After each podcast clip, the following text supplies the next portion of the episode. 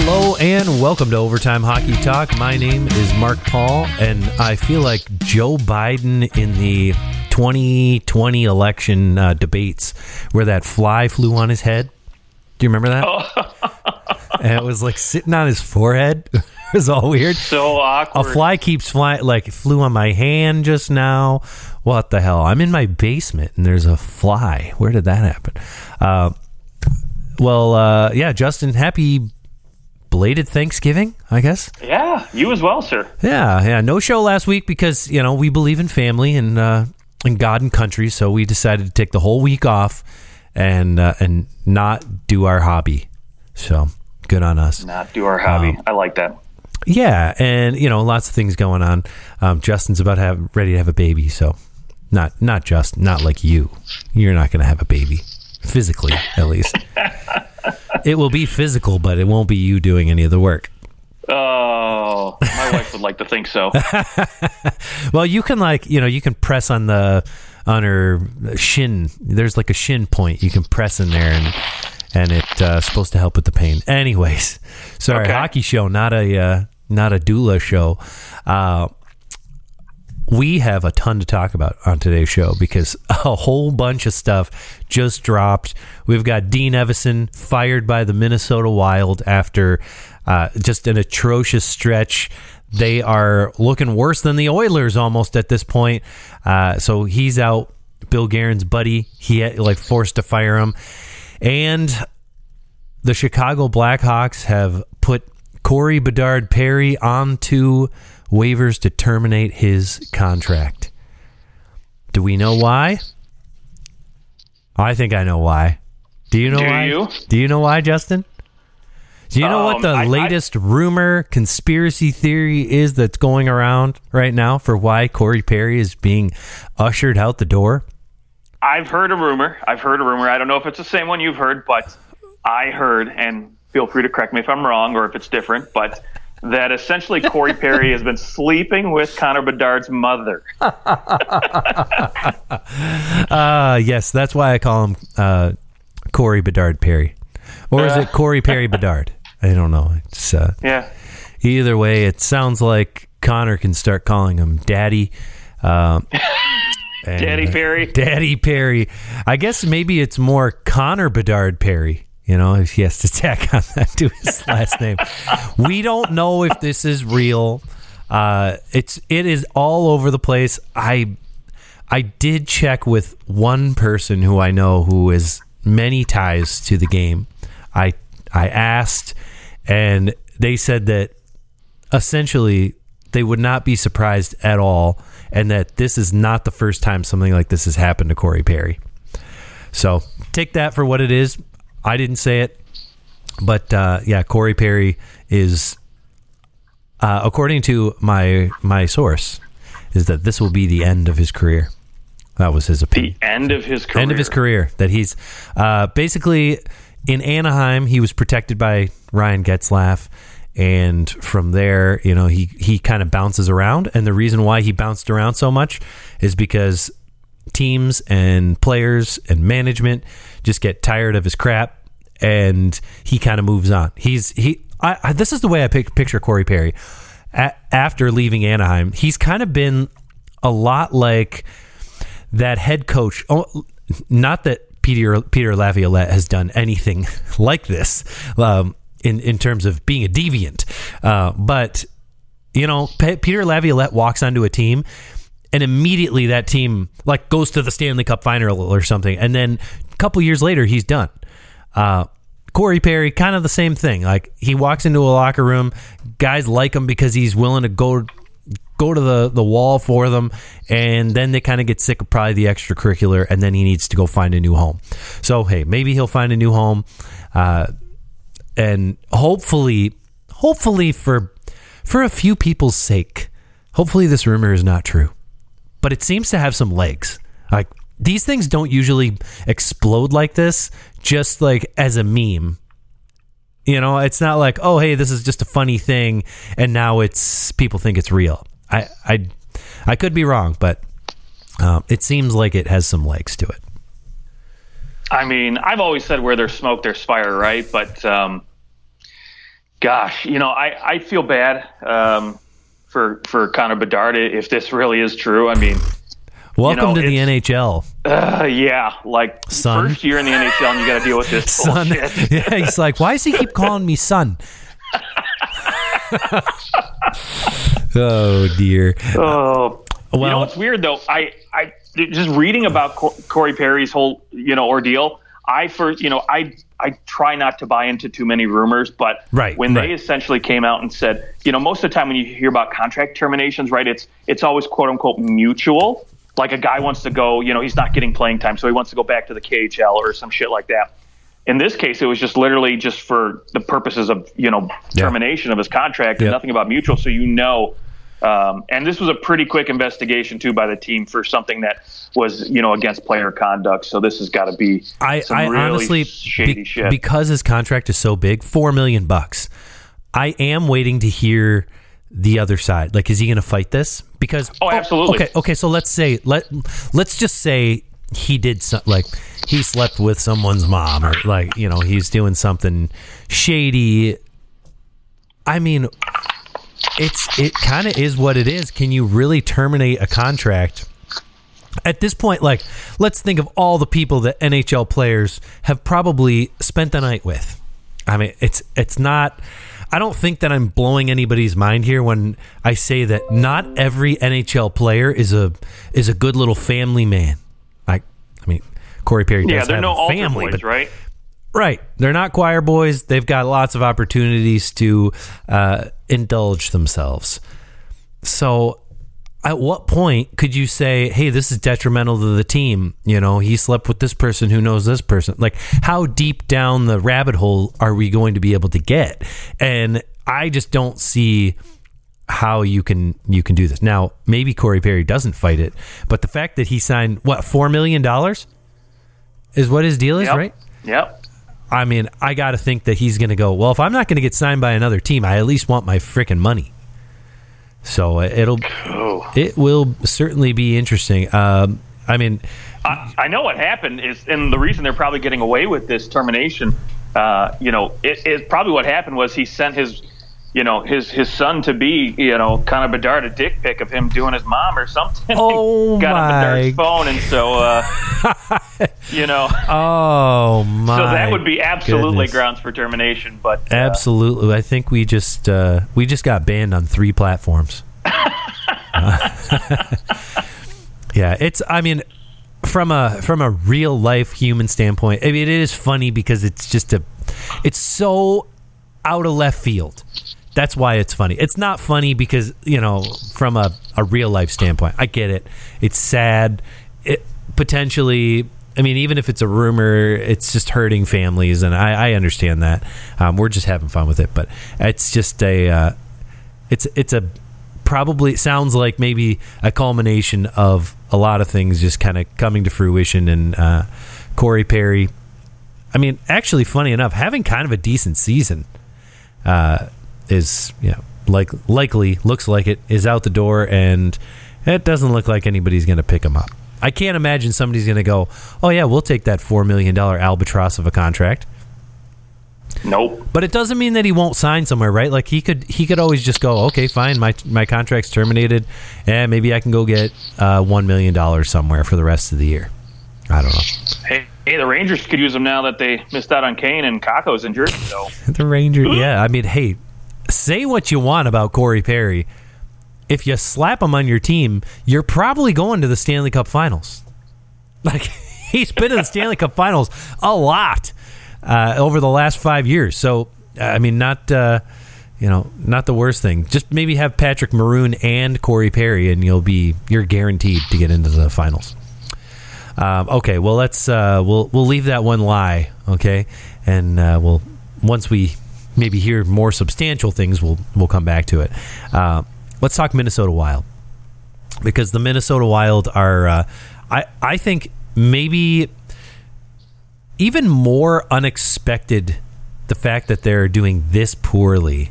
Uh, other than maybe the the Edmonton Oilers, like I don't think that there's a team that people saw and went, "Oh yeah, this team is going to not only be not a playoff team, but they're just going to be awful," and they have been awful.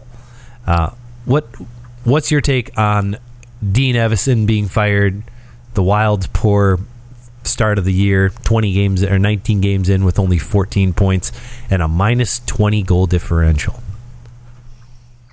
Ooh, that's uh, those are a lot of bad numbers there, eh? Um, I mean, the, the fact is, you know, they've lost seven in a row. That that doesn't help anybody, right? But they're second worst in the league as far as goals against per game are concerned. They had the league's worst penalty kill right now at 66%. Um, and, and, you know what? Say what you want about personnel, right? Guys can't get out there and get it done, but I, I don't know if I've ever seen a you know a power play this bad. And you know, with the talent they have up front, you have to figure you're you're not sitting you know dead last in penalty kill. You're not sitting uh, you know, in the bottom ten as far as far as power play is concerned. And when you look at all these numbers, right, um, I, I, it's you know, again, it goes back to that old. Uh, old adage where it's it's easier to fire a coach than it is to change you know guys in the locker room, right? Sure. So, Especially um, right now with the way the cap is in this flat cap era. Last year of the flat cap era, really, it's like this is it. You can't you can't move guys. Right. Exactly. But um, you know the bottom line is is they I just look back at that Dallas game, and I think that was really the tipping point where this all kind of started. Right? I mean, back in you know mid-November when they lost eight to two to Dallas, they give up five power play goals and two pen- shorthanded goals. I'm like, bro, like I, that to me, I, I, looked at that game and I'm like, this is the, the beginning of the end for for Evason. I just. It, it seemed like he lost the locker room, right? They just they need a spark. You know, you you look at some of the, the the players' numbers on this team, and yes, you know, you could just say that some guys are having down seasons, but overall, right? Kirill I mean, Kaprizov being the first name on that list. Right, and and, and I mean, don't get me wrong. I, I've said for you know, you know, the last few years that this team really needs a true number one center. But um, that aside, they have good enough personnel to to get this done. Right, they should be playing better than they are. At least to be in contention for a playoff spot. I mean, they've they've right. done a really nice job at compiling a team with basically what we're talking like they're they're working with 20% less cap available than everyone else in the league. And this that is going to be the excuse, I think, is that like, well, I mean, sure. they are operating like basically they could have two or three really good players if they had that cap money available. Definitely two. Uh, and they don't, but that's you know, they, last year they did just fine, and they were kind of in a similar situation. So you would think that they'd be able to get it done. It just has not been happening, and yeah, I guess it. Their only choice really was to say, "Let's try to find a new voice." Yeah, and you know, is John Hynes the right voice? I don't know. Um, you but, know, well, you know, at, he always has gotten teams off to hot starts, though. Absolutely true. Yeah, did it in New Jersey, true. did it in Nashville. Yeah, the one thing I will say though is I don't see him as a long-term solution for this team. However, I, I agree with you. I think he's he's a good short-term solution for this team. Always gets guys off to a good start. Um, and the nice thing is too, I, I know they've been playing pretty poor, but you really look at the standings and um, you know the way the the Central Division is, they could potentially, you know, I mean it's pretty easy right now. You look at St. Louis, right?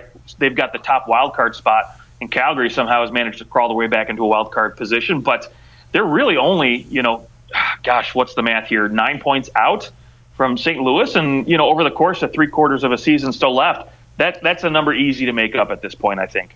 Um, and for a easy. team that where we hit, well, I mean, you know, as poorly as everybody else is kind of playing, I mean, no one from that Central really wants to take the ball and run with it, in my opinion, between yeah. St. Louis, Nashville, and and Arizona. So, you know, there there's potential to make up some ground there pretty easily um, you know, again, they just they get guys playing just a smidge better and get a little bit better defense out of this team. I think you could you could easily turn this around and, and contend for a wild card spot. Here's what worries me.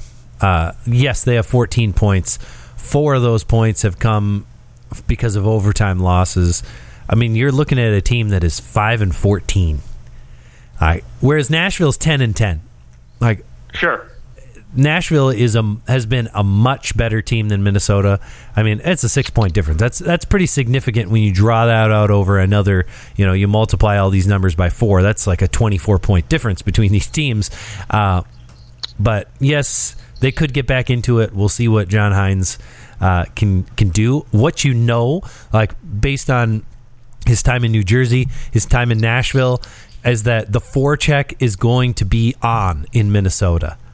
Like John Hynes is known for implementing a pretty aggressive forecheck, and I, I think based on I mean I'm sure that Bill Guerin's going all right we've got a we've got some speed but we've got guys that are really heavy and Yes. if we can get in on that forecheck and we can punish teams maybe a little more than we have been uh, I and I, I think speeding the game up a little bit from Minnesota. Now m- they may not have the the right players to do that, uh, but bringing in a John Hynes, you are certainly going. We are going to get faster because his style of play uh, has always been to push guys to forecheck, and that will be.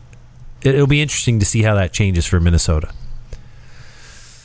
Oh well, um, I think there's a few. Uh, are, do you have anything else left about Minnesota that you wanted to throw? No? I. Okay. You know what? I, I'm interested to see where this goes, and you know, unfortunately, like you talked about, they don't have money to spend, so um, it'll be it'll be interesting to see if we we see some call ups or some personnel shuffling here as far as players are concerned. Because, um, yeah, I wouldn't mind. I mean, I wouldn't mind seeing some some younger guys get the call call up and Yep. maybe trying to shake things up that way. By the way, John Hynes was with the New Jersey Devils for four and a half seasons, and he was with the Nashville Predators for uh, three three seasons plus. He got actually he got fired right around this time in 2019 uh, when he was the coach of the Nashville Predators. Or sorry, when he was fired by uh, by New Jersey, it was December 3rd. So it was three and a half is is maybe pushing it a little bit. Uh, with the Nashville Predators, he didn't get fired until after the season was over. So he lasted the the full four years there in Nashville. Uh, so basically, four four years for both teams. Um, when you say, I know you mentioned you don't think this is the long term solution. Uh, does that sound about right? Like a three to four year time frame with him, or do you think even less? I, I honestly, I think even less. I it wouldn't surprise me if um, you know next year when we start seeing the cap go up quite a bit. Um, you know, next season they've got ten million dollars of projected cap space. They've got a couple roster spots on that back end open, and they could use, like I said, a number one center. Maybe you know, depending on you know what kind of players Bill Guerin wants to target, he might say, you know what, this is a perfect excuse for me to bring in the guy that I really want, and you know, see if we can't make it work. You know, because Well, I feel like the guy he really wanted was Dean Evason. That was his guy. Like he brought him in. you might be onto that. and and that was his guy. I think that that's why he lasted so lo- longer that as as long as he did, uh, because he was his guy. And so I I wonder, you know, hey John Hynes, th- he's he's in that nice position where he's he's been a coach for two different teams. He's had some success. Uh, neither one of those teams was like you think about Nashville at the end of his tenure, you know, fired at the end of last year. You think about that team and you go, I mean, how much of it was it was his fault that they didn't win? I mean, he did a pretty darn good job keeping that team competitive for the amount of time that he did. And I wonder if Bill Guerin's looking at that going, he took a New Jersey team that was bad. He took them to the playoffs his first year. That was the year that Taylor Hall won his uh, Yep. his, the Hart Trophy, and he still like yeah the Devils were not very good, but that wasn't his fault. They just didn't have anybody. Um, and you could you could say hey because of his coaching they got Jack Hughes.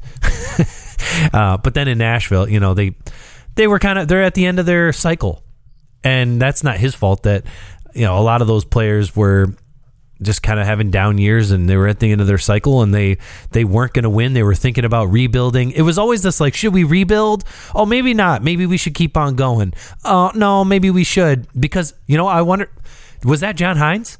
Did john hynes just squeeze everything that you could get out of the nashville predators like a really old tube of toothpaste? I I I think that he's probably in a really great position here because he's going to be starting out with low expectations, and those expectations will rise as he goes. And uh, if he can keep squeezing out as much as he has other places, I think he'll do really well in Minnesota. Well, I will say I think he's he's going to have a pretty short leash here. Um, I think you know obviously there's this year, but he'll probably get all of next year. Um, to do something. And then if you know Yeah. really if they're not competitive, he's he's going to be gone because Hmm. you're going to get both of Parise and Suter's money off the books. You're going to be in the final year of Kaprizov's deal, so I think it's going to be one last swing for the fences kind of move to make them you know a playoff Stanley Cup contender and. Uh, you know, you might lose Kaprizov if they're not, and then of course, then it's just at that point you're just rebuilding. Yep, very true. And uh, and you can decide whether he's sticking around for a rebuild or not. And uh, and and also, it does give you that option of well, if a coach becomes available and he wants to coach there, well, then you could fire him. If, if you don't have an op- a better option, then you just stick with him. He's a good Right. coach. He's a good coach. He's proven that he's Yeah. he's a good coach. And with this being his third team, a lot of times, you know, this is what it takes. It takes these guys they they bounce around a couple times and then they they kind of find their groove and you know, maybe in 2 or 3 years Minnesota's able to kind of bolster the rest of this roster and suddenly they're in contention and he's in a really good place. Yeah, and I'll so tell you like what, to add to that too, uh, when Bill Guerin was the assistant GM of the Penguins, the AHL coach there in Wilkes-Barre Scranton was John Hynes. All right, there it is. There's the connection. So he's another one of his guys. That's what you're saying. Could be. Um, okay, let's move on to the Detroit Red Wings, who have officially signed Patty Kane to just over two million dollars on the AAV. Uh, the floor is yours, my friend, as the resident Detroit Red Wings fan, uh, signing the enemy, bringing him into your house, and uh, here you go. If if you had told the Justin 10 years ago, no, we'll go 15 years ago, like 2008, that, hey, someday Patrick Kane is going to don a Red Wing sweater, what would you have said? Oh boy, I said I would have loved to have seen this You Red go yourself. I always loved I always loved Patty Kane and, and Jonathan Toews when they were the Blackhawks. I hated the Hawks because you know when the Wings were in the West, they always Yeah. seemed to you know meet each other in the first or second round. But I wonder um, if the Hawks hadn't won in 2009, I think the Wings would have won the cup. That I mean that very well. Yeah, I think they that would've won the been cup. a real possibility for sure. Yeah. Um, that 09-10 team was just Yep. it was ridiculous. But um, Well, that 08, 09, oh, 09, was 09, 09's 09, Pittsburgh. 10, yeah. 09's Pittsburgh. Yeah, 09, 10. That's right. Yeah. yeah, we don't want to talk about that that back to back Pittsburgh. Yeah, Is that the one where there, was was Chicago up? Uh, Detroit was up three one in the series, and Chicago came back. Was that that year? 2010? Um, I don't know. I have to look that up. I'll look it up. You tell us what you Yeah, think about Patrick Kane coming to the Detroit Red Wings. I mean, look, this is this is a low risk move for the Red Wings. Um, they get a guy who obviously the right. The big concern is what kind of player are you getting? Right, this hip resurfacing surgery is. I mean, it, it's pretty much ended careers, right? You you see what's going on with Nicklas Backstrom. Um, you know, obviously, I think they they both kind of had different types of surgeries. I'm not a medical expert, but um, look, I, I've watched the training videos of Patty Kane. He looks like he's in good shape right now. It doesn't look like he's having any mobility issues, but he's still 35 years old, right? Um, so obviously, the Wings are going to do their best to ease him into it. Um, apparently, you know, he uh, the difference was he he likes Derek Lalonde. He's an X and O's kind of guy that Patty Kane really likes. apparently, Steve Yzerman was the only general manager outside of Toronto because he was training there uh, to actually fly out and meet with him. So those were two big, you know, big pluses for Detroit. And then, of course, you know, getting to play with Alex DeBrincat. Um, you know, I think that kind of sealed Detroit's fate a little bit that they were going to get to sign this guy. So, you know, again, I, I think this is a very low risk move for Detroit.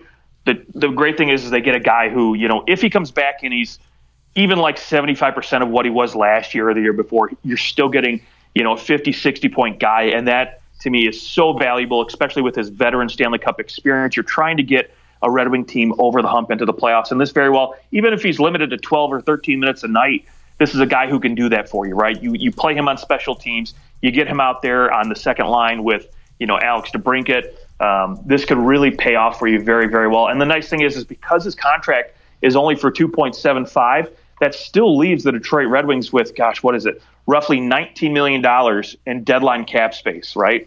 Um, and, and I say that right now, but that's where they at right now. So um, that number shrinks a little bit, but still, they're going to have plenty of money at the deadline Sure. to make another big move if they're in, uh, you know, a playoff spot right now. So you've given Detroit a lot of options. Um, you've given them a quality guy who's going to be there for the course of the year. Now I know Patty Kane wanted a multi-year deal. Obviously, didn't get it. Um, he was looking at Florida and Detroit basically at the end, and I know New York was in that mix too, but they just you know couldn't afford to sign him. So um, you know, obviously things have kind of changed today with Kaapo Kakko going on LTIR and, and Filip Chytil as well. So, um, but yeah, I, again, I, I kind of go back just to his his veteran leadership, his knowledge, and his basically his hockey IQ is going to be so valuable for a younger Detroit team that has a forward group that is fourth best in the league at scoring goals right now. Um, so the, I mean, this is just going to be just another bonus for this forward group up front to add, you know, to their top six. Yeah, I think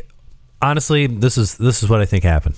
Patrick Kane, Yzerman, they're talking, and and Patty Kane is saying, or his representatives are saying, he, he wants a multi-year deal, and Yzerman's going, we will re-sign him happily if all like if he's decent enough, we'll just re-sign him. Like we're not gonna we're not gonna not bring him back. If he wants to be here, we want him here. He just has to prove that he can go out and that he's healthy. And we can't risk that he's not healthy for next year. Because next year, if this is how competitive we are this year without Patrick Kane, and we still have a bunch of young guys that are, you know, that we're trying to bring up onto the, the lineup or and, and bring along. Like there's more coming here for the Red Wings. We don't want to give up any of that leverage and waste salary space. So I think that's where you, you know, you find yourself going, we'll give you another deal. If just just prove you're not hurt. Yep, absolutely. And not only that, but you know, it gives them flexibility in their top six now. So now they can, you know, keep Larkin together with with Raymond and move, you know, uh, Alex DeBrincat down to the second line with you know Patty Kane on his other wing, so that that way you have two very formidable, you know, lines up there at your top six, which is ideally what you know most Stanley Cup teams really need, right? You're, I mean, if you're relying on one line, it's it's just not really going to play out very well unless you're the Boston Bruins, but. Um, yeah, I mean, for me again too, you know, you kind of go back to a lot of those younger guys, right? We're still, you know, Michael Rasmussen. We're still waiting on him to really just explode. He's just not there yet. Uh, Joe Veleno, he's been he's looked pretty good, but he's not a top six guy yet. He's just not there. Um, and then if you know for any reason Lucas Raymond just you know bottoms out or just doesn't you know just doesn't keep his progression going, there's no pressure on him to to be a top six guy if you bring in a guy like Patty Kane because you can move him up and down, right? You could say, okay, cool, well, we're just going to stack the top line with DeBrincat, Larkin, and Patty Kane, and then let you know Raymond go in there and you know play 14, 15 minutes on that second, third line, and just you know kind of find his game again, right? There's no pressure on him. Yeah. Um, yeah. Well, to, and that and that succeed. goes that goes both ways, right? Like, yep. I think Lucas Raymond is is a really important piece for Patrick Kane coming in because Lucas Raymond can play in the top six. He's I know he's things things have kind of uh, pulled back for him. Like it doesn't look as shiny as it once did in, in his rookie season, but uh, oh, I still think he's a 60, 70 point guy. I sure. I still think that he has lots of potential. Uh, you know, 16 points through 20 games. It's not as if he's off to a terrible start. He, I mean, he's he's on pace for about 60 points. Uh, but you can shift him if you need to to to give Patrick Kane those easy minutes. Like I think right now you want to give Kane all the easy minutes that you can five on five. Yep. All the easy minutes. Like you're going to see his his offensive zone face-off percentage is likely going to be 65% or higher. Uh, oh yeah, here, here in the first like 10 80%. Yeah. For sure. right. Uh, so I, yeah, I think that when when it comes to Lucas Raymond, I mean, he's going to protect Patrick Kane. Uh, you certainly could use him the other way once Kane gets back, but it's going to be it's going to be a, there needs to be a lot of patience because I don't see Patrick Kane coming back and lighting the world on fire. Like, yes, he's been training. Yes, he says he's ready. He didn't do training camp. He's coming off this crazy surgery. He's more or less, we'll say he's been sitting around and it's going to take him some time. I think your hope is that by March that he's feeling it. And and if I'm a Wings fan, I'm happy to let the the best player who's been willing to sign in Detroit in 10 years take all the time that he needs to find himself. Because if it means come playoff time, well, if it means the Wings are in the playoffs, I think every Wings fan is happy. Uh, I think the league is happy if Detroit's back in the playoffs because it's uh, always better when the Red Wings are in the playoffs.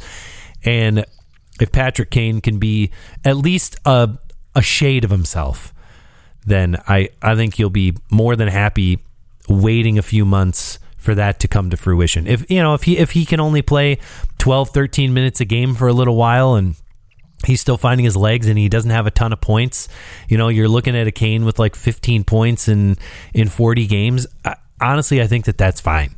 Uh, other than maybe the power play. Like he might he'll pick up points on the power play, but I'm just talking 5 on 5. If he only has 10 15 points 5 on 5, I don't think that it's anything to worry about because this, if you're going to jump in to a player with this hip, having this hip surgery, you have to know they are just not going to be good at first. Right. Now, he is Patrick Kane. like, yes, Tyler Seguin's an excellent player. Yes, Jamie Benn was an excellent player, and they both had similar surgeries.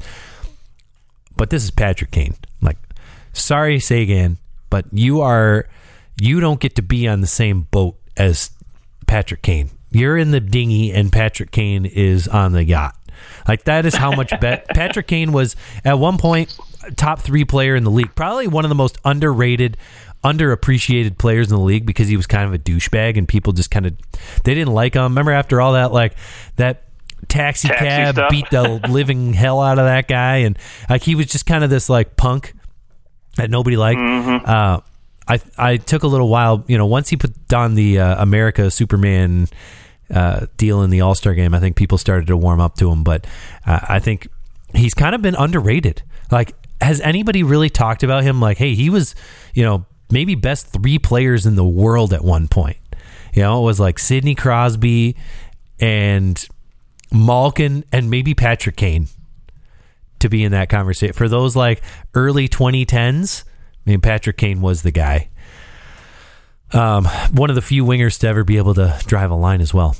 Uh, so, what? Give me, give me your prediction where this is going with Kane. Like, let's start goals. Uh, and and by goals, I mean the amount of times that he scores, not not like what are your life goals, there, Patrick? Uh, there are 62 games left in the season. I don't know. I don't know what game. Ha- have they said anything about? Hey, Patrick's going to come and play in this game. No, I haven't heard anything, and it's funny though because the next two games for the Wings are against the Rangers and the Blackhawks.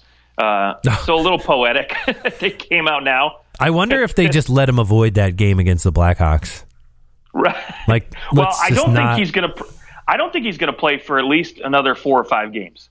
Okay. Um, okay. So a I think- week, yeah. a week to two weeks, one to two weeks is what. yeah, at, at least I, I think, anyways, in my opinion. But um, you know, I could be wrong. He could be pretty damn. I mean, he could come into practice and be ready in game shape and almost ready to go. But I doubt that. Um, so yeah, I think they're going to ease him into this. Right, it'll take a few games at least. So let's just say, you know, safely, let's call it 60 games. Right, so he misses, you know, two or three games in there. Right, um, best case scenario. Um, at, to me, with 60, I wouldn't be surprised if we see maybe 15 goals um, and maybe 20 assists. So if, if I saw 35 to 40 points out of him in these last 60 games, I would be more than thrilled with Yeah. his production. Yeah, I think Um, like a now- point every other game kind of vibe. Yes, and I think where he'll he'll really kick it up a notch is if the Wings make the playoffs, they're in there. I think then we could pretty much see like a um, you know a .75 kind of point per game player right now Okay, for Patty okay. Kane. Yeah, I'm. I just hope that we see a Patrick Kane who looks like Patrick Kane. That's what I'm. I I I know he's made all the videos and it's gone around and he's back to normal and he's better than he was. Which hey, he's been playing on this bad hip for I don't I don't know a couple years now, mm-hmm. and and he still was pretty darn good on the bad hip. Like I'm just wondering if you have this surgery, theoretically, you you shouldn't have a surgery that makes you worse than when you weren't having the surgery, right? Like that's it seems like you have the surgery and then you should at least not be in pain and maybe you know the same as you were before but just not in pain so therefore you're a little better uh, that to me is like worst case scenario you'd think if you're going to have a surgery and a doctor said well we don't really know if this is going to make it better well why the frick would you have the surgery so i i think that there's you have to assume that he's going to be a little bit better uh, in terms of the skating. And that maybe is the issue. Like for Seguin, the issue was he used so much speed and then he slowed way down, and his game wasn't meant for it. Jamie Benn was already slow, and he slowed down, and he just couldn't keep up. And and he's since I would say that he's since kind of like fully recovered from this surgery. It just took it took what three years for Benn Yeah, to well, not be garbage again. Yeah, I also think Benn kind of had to adjust his game a little bit too, right? too, He couldn't yeah. be, yeah, couldn't be the same guy. So maybe, Whereas Patrick you know, Kane doesn't totally work from a like he was fast, but he he has so many other tools. He's again, that's. I mean that's why he's a Hall of Fame player. He's he's such a rarity where he has the shot, he has the playmaking ability, he had the skating, and even if the skating drops off a little bit, he still has all these other tools, which hey, at least is going to give you something on the power play. Yep, absolutely. I, I think his hockey IQ is just so so off the charts, and he can still. I mean, regardless if you know you don't have that speed there anymore, right? He can still pass it just as good as anybody else. yeah. And so, um, you know, again, whether or not he ends up with DeBrincat or with somebody else, the Wings have enough fast guys on their team where I think they can still find a way to make him fit in there. Yep, I am because DeBrincat and Larkin have gelled so well together. I am curious. You know, of course, there's the Kane DeBrincat thing. They, you know, Kane kind of, kind of was the, the, the spark that really drove Alex DeBrincat to such a good rookie season, sophomore season. I I wonder if they bring try and pair them back together, but I don't know if Kane can play on that top line. So it might be something where, you know, every when the game gets in a weird spot and you need a goal, maybe you put Kane out there with those two. Uh, but I don't know that you can play him enough minutes to play them together all the time. Well, I honestly think that Detroit saw this signing coming because the last couple games, Detroit moved DeBrincat off that line with Larkin and bumped him down on the second line with with Andrew Copp there or with uh, JT Compher. So you've already kind of seen Okay. him, you know, DeBrincat. I mean, he's he scored a couple goals. He's kind of got a little bit of his mojo from the beginning of the season back. So you can you can see that he's he's kind of you know doing well without Larkin per se, right? So um, and Larkin and, and Raymond still have their chemistry and they're still playing very very well. So I think what you you wanted to see that out of the Wings, so they could potentially split up, you know, and put DeBrincat and Kane on another line, and then Larkin and Raymond on another, another line, and then of course if if you need to, you can do like you know McDavid and Draisaitl, put them on the same line where you can move DeBrincat and Right. um, Right. You, know, can go super super line when you need it. Right. And and the rest of the time you can kind of spread out the love a little bit. I mean, I think in an ideal world, shoot, if Kane can come back and he really is the Patrick Kane we remember, uh, who could maybe drive a line, then then you give him his own line and you suddenly you've got three good lines. Uh, th- this has the it's like an exciting, you know, you don't want to get ahead of yourself because you assume that he's just not going to be the Patrick Kane we remember. Like he's still going to be good, but we can't assume that he's going to be 100 point Patrick Kane. And Right. but you almost want to. You're like, I mean, but what if? Could you imagine if Patrick Kane was truly a point per game player, could drive his own line? All of a sudden, Detroit is like, there. There might not be a Stanley Cup contender, but and they're they they all of a sudden you're like you're worried if you have to play them in the first round because maybe Right, they could squeeze out something anymore. out. Right and if they're coming in going i mean it doesn't really matter if we win this like there's no pressure on this. That can be a dangerous thing as well. Uh, and and there are enough veterans on this team who know how to win. So uh, this this patrick kane signing has the potential to make the red wings maybe one of the more interesting teams in the Eastern Conference because they're they're really coming out of nowhere, uh, and I know we all expected them to get better. We just expected them to maybe be on a different trajectory, and they have uh, essentially taken the that like Toronto Maple Leafs trajectory of like, hey, we're we're bad, we're bad, and oh wow, we made the playoffs really quickly, as opposed to you know these Ottawa ones where you're like, wow, you've been bad for ten years. Buffalo, you've been bad for 10 years. And I know that the Wings rebuild has been kind of going on for a little bit, but uh, they've always had some some decent players. Um, okay.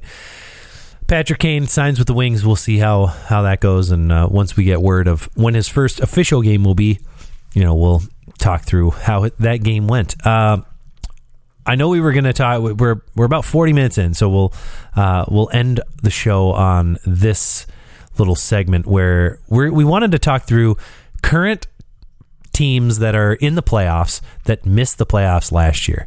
Uh, maybe we'll just hit a couple of them. We can we can hit the Eastern Conference teams uh, where that is the case. Although that is really two teams because we already talked about the Detroit Red Wings, so we can just kind of.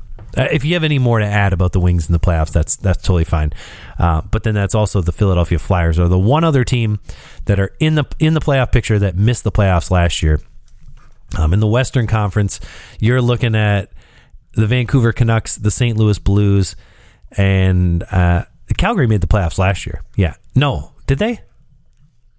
No, No. they missed the playoffs. Okay, so we got three teams in the in the Western Conference who are uh, weren't in the playoffs last year that are this year. So that's five teams total. That's you know that's a pretty solid number of teams if that were to hold true. Uh, which team you want to talk about here? That's that's in the playoffs right now. Ooh, I get to pick. Okay. Um, I mean, I, I could easily pick Vancouver. I think that's an easy one. But, um, you know, instead, I But I won't. wanna- but I won't. Um, I would rather talk about the Philadelphia Flyers right now. Okay. Yeah. Yeah, I agree. That's definitely the one where if you said, "Hey, St. Louis is going to make a run at the playoffs this year," I think you'd be like, "Okay, I can see it." You know, Calgary, okay, I can see it. Uh, even Vancouver, okay, I can see it. Like they they could be a bubble team, although they've been better than a bubble team. But Philadelphia, no, I don't even think Daniel uh, Daniel Briere saw his team making the playoffs this year. I don't know if Tortorella saw his team making the playoffs this year, but here they are sitting in uh, third place in the Metro, 11, 9, and 1. I'm I'm not sure this lasts, but right now they are in the playoff picture. Yeah, I, I kind of have to agree with you. I'm not sure it lasts either, but um, But hey, know, a plus six goal differential too. That is good for second in the Metropolitan Division. Yeah, I will say the nice thing is, is they're getting they're getting good goaltending right from not only um, you know Carter Hart, but they're also getting it from you know Samuel Ersson. Um, you know when he's been called upon every three or four games, he steps up and and has looked pretty good. And I, I know that because I, I often pick him up in fantasy uh, on the odd night that he's playing because I do have Yeah. Carter Hart. You just drop. Fantasy You drop. Uh, you have your one one rotating guy in fantasy that you can just drop and pick up. At a, yep. Yeah, but you know they're, they're getting contributions from guys uh, up and down the lineup, right? I think that's that's the difference we're seeing this year versus last year's Philadelphia Flyer team, right? Like we know Owen Tippett was we were probably going to get relatively same production, but we've got Sean Couturier back, so you've got your legit number one center, a guy who can play. Just he's a poor man's you know Patrice Bergeron, in my opinion. So um, he does everything so well on both sides of the puck, and I think he's you know doing a great job of contributing um, you know, both offensively and defensively. But then you're getting other guys on this team, like for example, you know, you're getting, um, you know, uh, uh, Bobby Brink, you know, chipping in. You're getting um, Joel Farabee, who, who's contributing. You're getting all these guys just, um, you know, uh, giving you what you need from a depth perspective that typically you weren't getting the last couple years in Philadelphia. And and not only that, but I, I think you know when they when they were making moves and shipping out guys like Kevin Hayes, for example, right? It was kind of like, oh, we're we're going to go through this rebuild really quick. But but John Tortorella has come out and been playing about it and like, listen, I'm not here to coach a rebuild, so fuck you, you know, uh, Marty Right. Biron. I'm gonna I'm gonna you know I'm gonna freaking you know I'm gonna I'm gonna co- or Danny Briere. I'm gonna coach my way into the playoffs. Yeah. Why'd you I have to bring he- Martin Biron into this? What did he yeah, do? I'm sorry.